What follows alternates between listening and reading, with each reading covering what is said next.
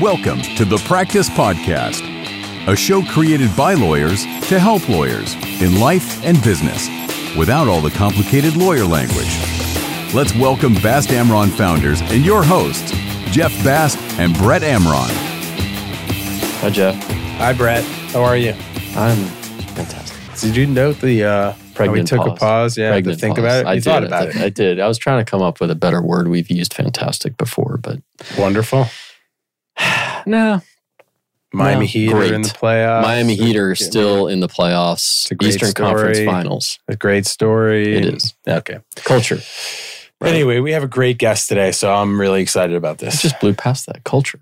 culture. Yeah, that's why they are where they are That's because of their culture. That's right. And it's a culture. It's uh, important to us, and it's important to them, and it should be important to every. Would be interesting out there. future podcast to talk to somebody about the culture there, right, as a business. right. Because look Oh, what yeah. they've done and look at that look at Sure. that team, right? Okay. Do you think we can ask Jimmy to come We'll- and We'll put a pin in that. Right, or Eric. Maybe One of them. I like how you first name Okay. bait. I, like that's that, of impressive. course. As if as if our audience would know that you. Anyway, exactly. All right. our, our guest today. Our guest today here, yes. is Erika Obando. Erika is a distinguished TEDx international speaker, author, consultant, and a certified life coach. And she's the founder of TPE Coaching and Consulting. She uses the tools from her own survivorship story to coach individuals and turning victims into victorious heroes of their own stories. She advocates a life with purpose and she helps empower, coach, and guide her clients to step into their own power and discover the best versions of themselves by changing the narrative of their story. With almost a decade of speaking and mentoring experience, Erika shares the tools she acquired in overcoming unthinkable hardships in her own life by teaching others how to use the same tools to achieve a balanced and mission driven life. Her experience includes working with international learning facilities, organizations, corporations. She hosts workshops, individual and group coaching, as well as executive roundtables, and her toolbox can be successfully applied in all aspects of life, including personal, professional, and educational environments. Welcome, Erika. Thank you for having me. welcome. I We need are- to walk around with him with that introduction. We're happy. Oh, Yeah, well, that's happy. why I that's why I have him We're- next yeah. to me. Although I don't get that introduction all the time. Oh, maybe this is a man who needs no introduction. well, that is that is true. Erika, all right, so let's start off with TPE coaching and consulting. What's the TPE stand for? Well, it's the pink elephant. Love- Uh, love it it. stands for the pink Nice. Elephant. Branding magic there. And it's because I work with companies in the wellness space and bringing that conversation into the work environment. We're starting to see, especially after COVID, Mhm. how the effects of wellness can, uh, you know, have ripple effects in the office negatively and positively. And so the pink elephant is we can no longer ignore it. We have to address it. And I loved coming along companies to help have that conversation and, you know, be the negotiating tool between the employees and the company as well as management. Help us understand that general term wellness, right? Us and our listener understand that general term wellness because I know a lot of companies in history would focus on, as they should, the company's wellness, right? And how they're Correct. doing. But part of that and baked in there is another form of wellness. And, and I imagine that's what you focus on. Well, I always like to point the direction to the fact that your employees are your first client. If you treat them as your first client, Mhm. then you take care of their wellness, their mentality, the tools they need, all, everything that they need to succeed at the positions that you hired them for. And then they turn around and become your advocates, the advocates for your company, for your mission, for your service. And so we have to kind of pivot in the mentality that the wellness of your employees is crucial because if they're happy, Mhm. then you know, then they're being your first marketing uh, tool, so to speak. Right.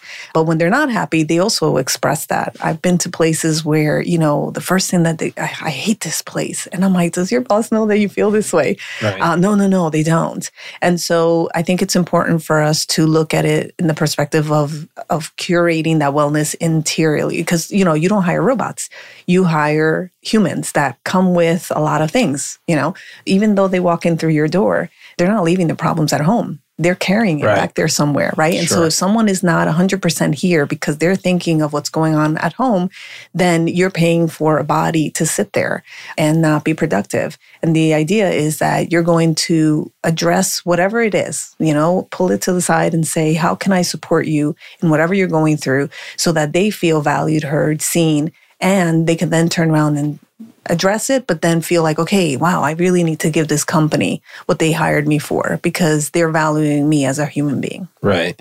Are you finding that it's still a pink elephant or are more companies and more executives more open to, you know, receptive to this concept of wellness and that it actually adds a benefit to their workforce and to their, you know, to their overall business?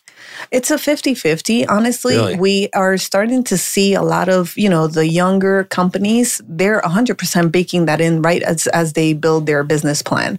But a lot of the older companies that think we've done this this way for so many years, you know, mm-hmm. we're good this way, are starting to feel the pain points and are starting to have to look into that space because, again, a lot of more employees are walking out. You know, 20 year employees are saying, you know what? I'm done, or I could do something better, or someone in a newer company, newer mentality company will learn how to appreciate me as an employee and I'm going there.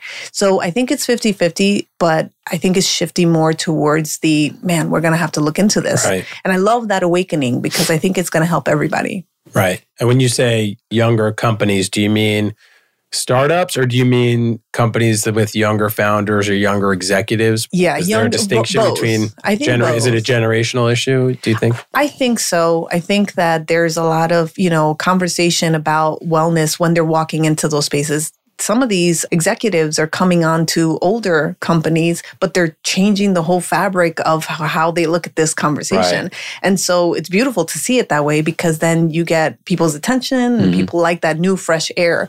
And so, yes, I think it's startups, but it's also the newer executives coming into these, Right. you know, positions that are being open all of a sudden because the, the baby boomers are, you know, kind of finding their way into retirement around these times. And so now the shift is coming. Yeah. I mean, I guess I'm not that surprised that it's a struggle because I th- I think a lot of you know business leaders are are faced with this idea of maximizing productivity from their people, and now somebody's coming along and saying, "Hey, you should really you know devote some time to meditation or yoga or wellness or health and benefits," and they're thinking, "Geez, that's." Not going to help productivity. That's going to hurt productivity. I have to take them away from their desk and, and you know take them to a quiet room or something like that.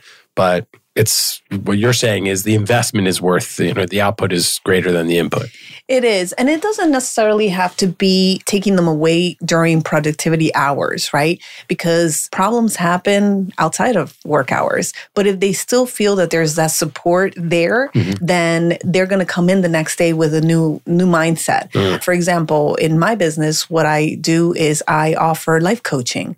Usually you hire an employee you say, Hey, welcome aboard. We're so glad to have you here. I'm going to take care of your teeth, your eyes, and a little bit of your general health, right?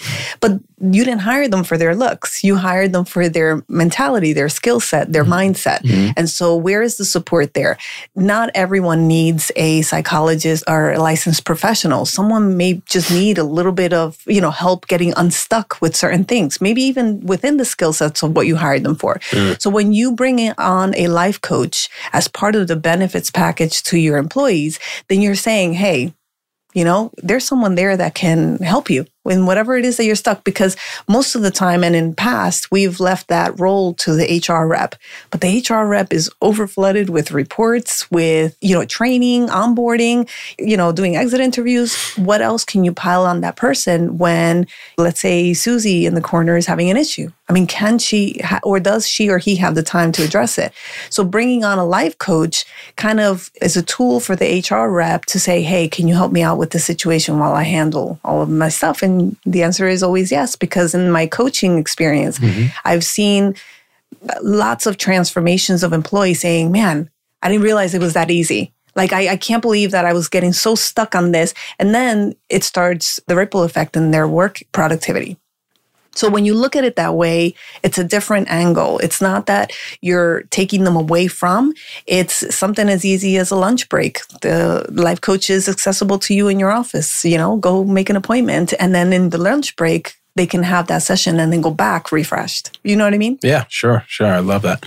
Is there a confidentiality concern at all? Like if so if I hire you to work for my company, are my employees speaking to you? Are they concerned that you're going to report back to me or do you have any kind of confidentiality issues or no, because as a professional, I have to hold confidentiality to that particular person. Mm-hmm. And there are reports that I do because, I mean, if you hired me, you're going to want to see ROI. Right, it's sure. not like, oh, this is, you know, kumbaya moments. Right, exactly. Everyone's got a it. smile on their face. Right, exactly. Yeah. There, you have to see the ROI on it. And so, yes, there are reports, there are levels of feedback that you mm-hmm. get, but the content of it is confidential. That's addressed right from the right. beginning because no different than you go to a licensed professional.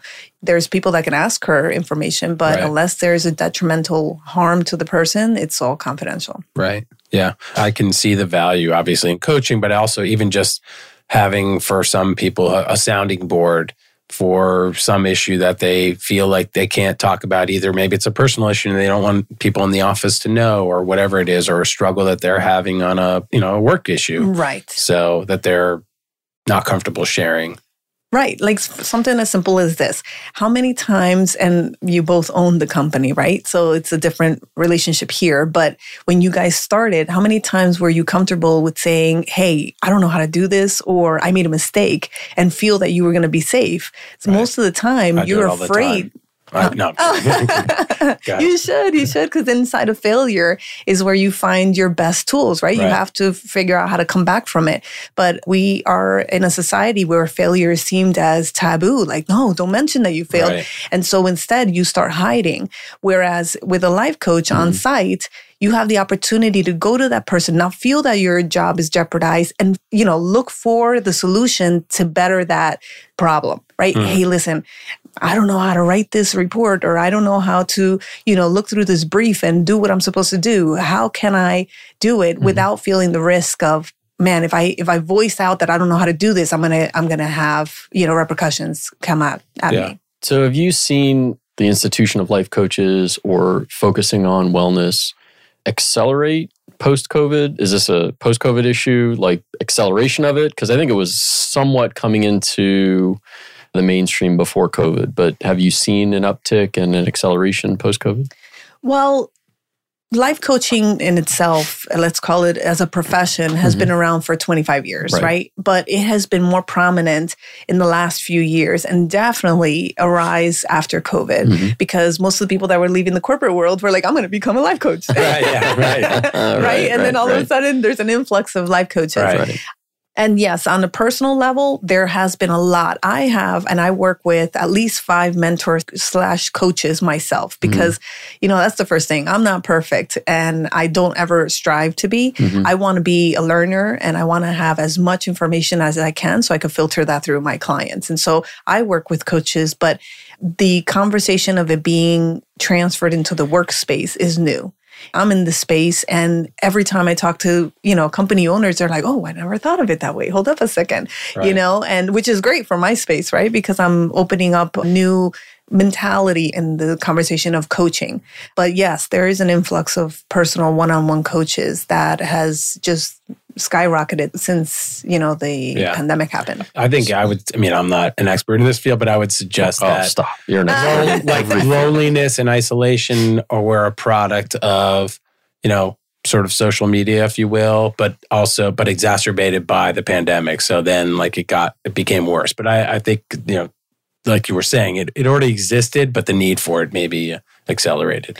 Yeah. And yeah. when I started to go in this direction, mm-hmm. I beta tested it with some online companies because I'm like, if I can nail this online where it's virtual, most companies right. are, you know, either hybrid or back in the office, but there's a lot out there that are 100% fully remote from different countries, mm-hmm. right? And so I said, if I could test it out that way mm-hmm. and succeed, then the in person thing, I mean, is, right. is, is a given, right? But what I started to notice is that a lot of people have that old fashioned disconnect. Remember, we watch it in, I'm, you know, from back in the 80s, right? Yes, So- yes.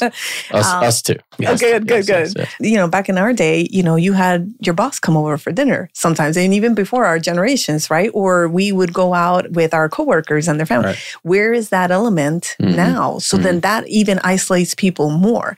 So I have a workshop that I created on team culture and development that still brings back that, you know, that great nostalgic, I know who you are, who your family is, what your dog's name is, and all of that in a virtual space. Mhm. Because again, we have to change with the times. Times are not going to change for us, right? Right, and so so my workshop allows people to have the tools to apply that still that connectivity Mhm. in a in a virtual space or a hybrid space. And even more so when it's in, you know, when people are in the office. Do you find it easier though in the office to coach someone? Believe it or not, no, I was surprised actually because I thought the same thing. I'm like, Right. oh, because I'm I'm an energy person. I love to walk into a room and feel energies Right. and see how I can connect with people.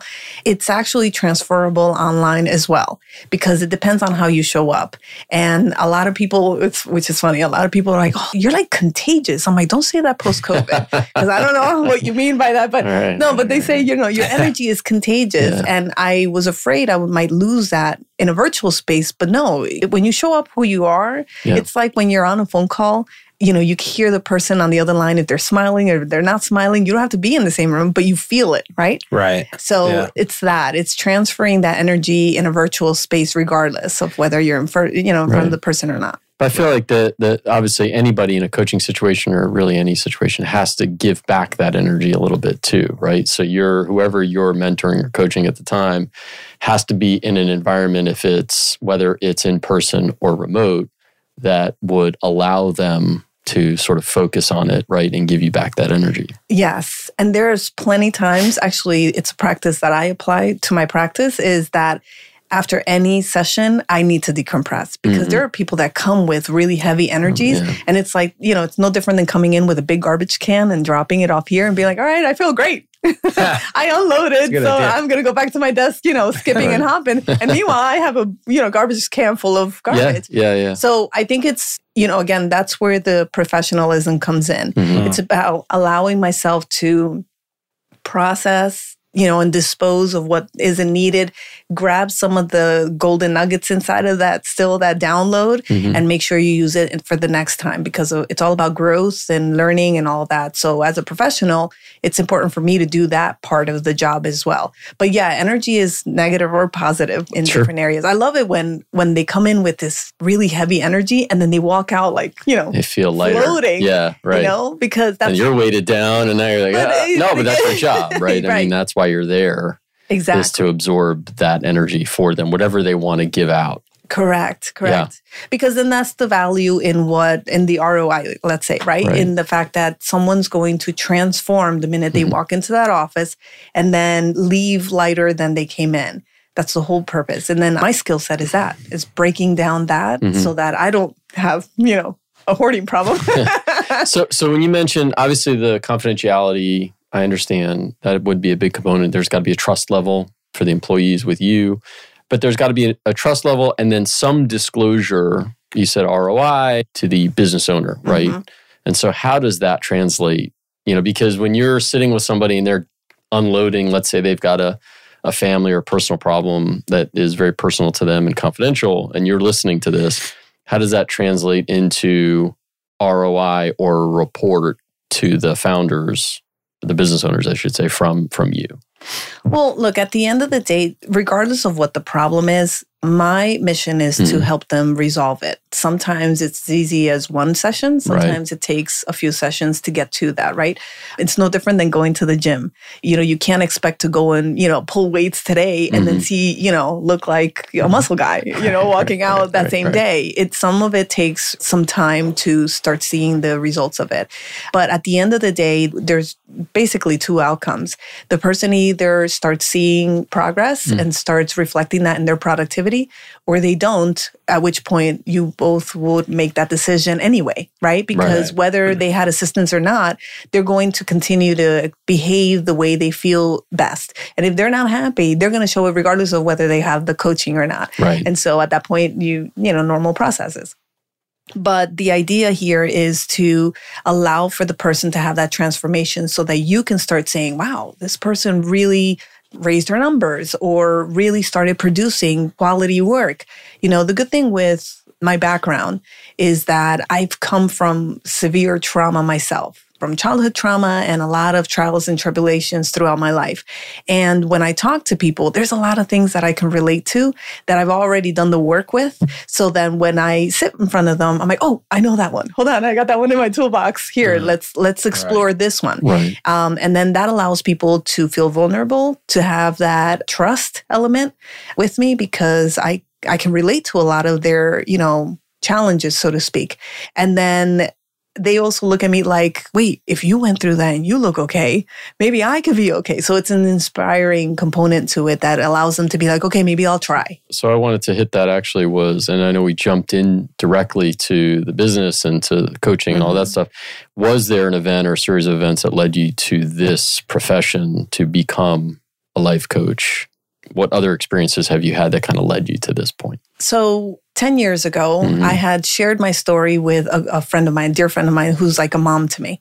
And within two weeks, she nominated me to go speak in front of 50 women. It was like a women's group. And I was like, "Are you crazy? I told you that over wine because I needed to download. I don't. I'm not a speaker, but I love the challenge of being put under pressure. I don't mm-hmm. know why. Maybe it's something from my childhood, but I do my best when I'm under pressure and when I have a challenge. And mm-hmm. so I went ahead and spoke, and you know, I'll give you bullet points or teasers. Yeah, yeah. But um, you know, I'm going to be 48 this year, and I've been living on my own since I was 14. Mm. And wow. I went through a lot of challenges even before that. I am originally from Colombia. South America. Mm-hmm. And I came here when I was five. I was actually, I'm not sure if with attorneys I'm supposed to say this, but yeah. it is the truth. But I was smuggled into this mm. country wow. at five years old. Wow. And then uh, I was deported back to Colombia because we were here undocumented at eight. And then we were returned to a country that was in uprest. I mean, it was the cartel had taken over. It, I'm from Medellin. Mm. And, you know, you were either being kidnapped for ransom money or there was no opportunities. And mm-hmm. my father said, I can't do this. I have children to raise. And so he made the second hardest decision of his life, which was to come back. And so I am a surviving child from having had crossed the Mexican border. And so when you start your life like that, you know, there's a lot of bumps and bruises that you take as you grow older because that's where your start is, you know. And my childhood was very, very traumatic due to a lot of the hardships that my family went through. Mm-hmm. And so I left my home when I was 14 and I just had to figure out life. Falling sometimes really own. hard on my face on my own. On your own wow. yeah. 14. I mean, well, you know, it's funny because in one of your previous podcasts, Krista said something that really resonated with me, which is that you're never alone in the process mm. if you care to ask for help, if you have the yeah. vulnerability yeah. to ask for yeah. help. And I did. I asked a lot of people for help, and a lot of people came and helped. And I said that I was alone in the process because I was not with my family, but I had so many coaches and mentors, coaches before coaches were right, a thing, right? right? Sure, coaches sure. and mentors yeah. that came through for me that said, I see value in you and you don't see it right now, but you will one day. And that kind of stayed with me for a very long time through other professions. I actually spent 17 and a half years in the legal field oh, right out of high school. Wow. I worked for attorneys in the insurance defense space. Mm-hmm. And I did that for 17 and a half years until, you know, that calling inside just kept nudging and nudging. And then a few years later, I ended up just saying, this is what I'm meant to do. And I'm good at it not because I want to fluff my feathers. I'm good at it because I think I can resonate with a lot of the pain mm. that people feel today. Right. And in that space, help them find the healing component that they need to be productive individuals personally and professionally. Right. right. Well, you're in some respects a product of your service, of right? my service, yeah. Right. You succeeded because you had coaches and guides, even if they weren't, you know, using that title. Correct. Exactly. And so I see that even in the hardest and most difficult points of your life, mm-hmm they helped me. They helped me be able to see clearly so that I can then turn around and do, you know, fulfill my destiny, so to speak. And so I see the value in offering and paying it forward with what I do today. Well, and there's some, not some, there's a lot of credibility when you're sitting across from somebody and saying, no, I, I understand what you're going through because I have been through whatever I've been through. And so there's some trust that comes right away. There's some credibility that's built. You've been there, you've done it, and you're trying to help them get through it as other people have helped you. Exactly, exactly. And that's why, again, it was a calling for me because I never in a million years thought I'd be a coach. As a matter of fact, the, the way it happened was I became a speaker after that one mm. challenging uh, mm-hmm. moment in front of 50 women. Then I started to just feel that, wow, this is a responsibility. I saw their reaction. Some people were coming up to me crying, just hugging, just needed the space for it. And then in the next 10 years, that's what I just started to do. But in the last, six or seven years, every time I would get off of stages, someone would pull me to the side and say, You've been through some stuff. You look okay. Can you help me be okay? Mm-hmm. And then I had to ask myself, what does that even mean? Yeah. I mean, then the word came up, do you coach? And I'm like, well, do I? You know, like, like right, you know, I didn't even know that that was right. something that I can do. But as I started exploring that space, I realized the value there was in coaching. And then I said yes. And then that's when I started to get my certification. So I'm a master certified life coach. And then I realized that this is definitely my space. And I started working one on one with people 1st mm-hmm. And that's a great space. But when I started to see the corporate pain points, I'm like, wow, this is my sweet sauce because I love working in groups as well. Right. So with companies, I do the one-on-one life coaching, but I also do workshops on pain points and addressing those with homework assignments and with accountability and all of that. So that again, it's a full package so that the company's like, oh, Erika's got it. Erika's got the pink elephant. right. Yeah. One other thing you mentioned, you know, in this context was this idea of like the narrative of your story, like changing the narrative you know, what does it mean for someone to change the narrative of their story? I think I have an idea, but love to hear it from you. Oh, let's see. Let's see if you're right. Right. Yeah. so I literally and figuratively changed my narrative. I was supposed to be a statistic. I was supposed to be a failure in some respects because I didn't come from knowing what it was to have a family or to be productive in a work environment. Mm-hmm. And so when I decided to change my narrative, ended up writing a book. I did a TED talk about my story. And then a lot of people were like, wait a second, you bullet pointed that. I have questions. And mm, so then right. the book came, which is called Without a Voice A Woman's Journey to Resiliency. And the book details not just my story because took in consideration the time that the reader is taking mm-hmm. to spend their time reading my book. So half of it is yes, this is what happened to me. But the other half is what did I do with what happened to me, right? Because I want you to take something out of this as a golden nugget that you can use or as a tool that you can use. Right. And so when I changed my narrative, I then turned around and tell my clients and show my clients how to change the narrative theirs because life will make you a victim on different levels for yeah. a lot of things, right? right? Small victim roles or huge victim roles. Sure. But you know, that's like me handing you something right now and saying, hey, can you put this in your pocket and carry it all day? You have the choice to say, oh, no, I don't think so. Or yes, I will, right? So the victim role for me, because I've been through it, is I don't want to be the victim to my story anymore. I think I can be the superhero. So I'm going to go ahead and rewrite it because I don't have to be bound to the story that I came from. It's more how do I move forward with a different narrative? And I think that that's important, especially in the conversation of wellness, because again, most of our issues come from being the victim of the story. Like, where does that come from? Where do you attribute that to? There are people who will just say, I'm the victim, and they just move forward in that way. But you said, no, no, no, no, no I'm not going to do that. Like, where do, where do you think that comes from? Well, I think it comes from two places. Mm-hmm. Some people are just bred that way. They we're born with some fire inside that we try to, you know, extinguish right. most of our lives. But again, I realized that extinguishing it wasn't doing me any good. And mm-hmm. when I realized that I can actually fan it, grow it, here I am right? It, it, fulfilling what I feel is a really profound destiny for me.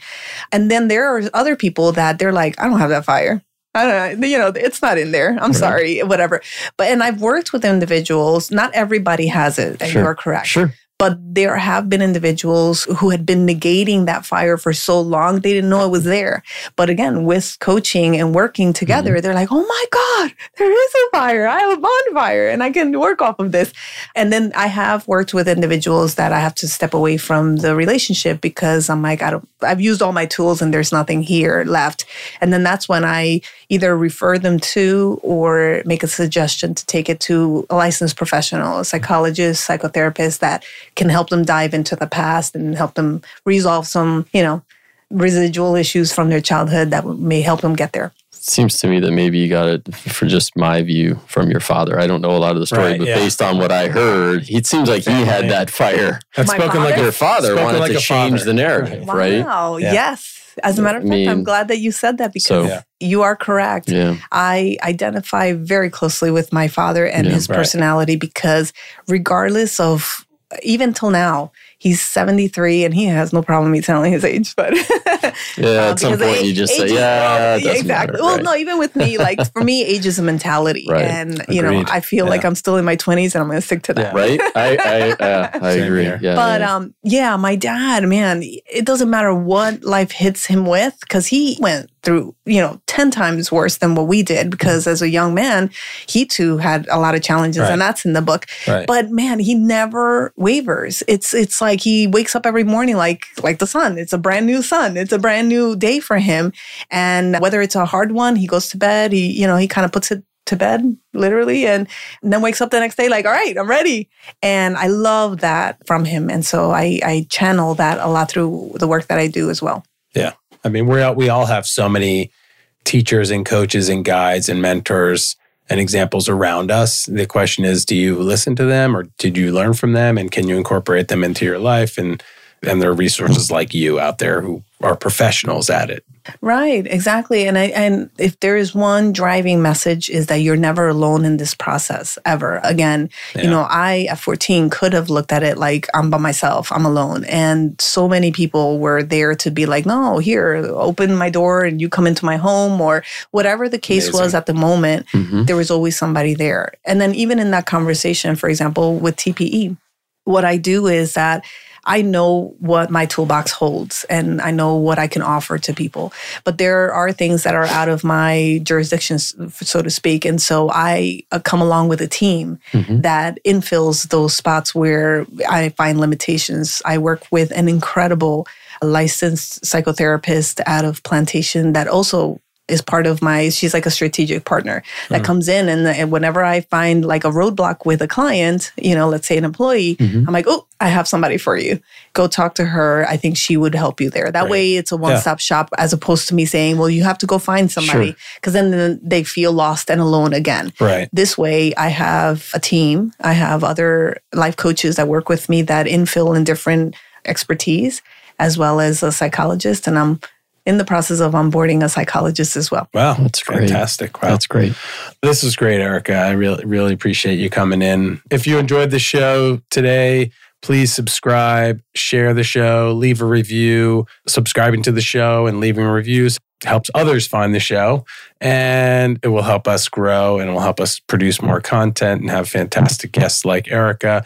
Erika, we're going to put a link to your bio, but also uh, information about your book. It's called again Without a Voice. Without a Voice: A Woman's Journey to Resiliency, and I am a week from today we'll be launching the Spanish version. It's oh, fantastic. Oh, fantastic. awesome. So here in Miami actually next week. Thank you so much for joining. Is there a shout out you want to give to where it's going to be? It's a private no? event. Oh, private but, event. Well, then no. but they can go to the website and get it afterwards. Fair enough. We'll put the link in the bio, uh, in the show notes. Erika, thank you so much. Brett, thank you no. so much. And Nelson, thank you. Thank you, Erika.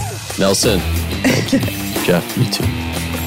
For more information on this show and other resources, visit fastamron.com and connect with us on LinkedIn, Facebook, and Instagram at fastamron.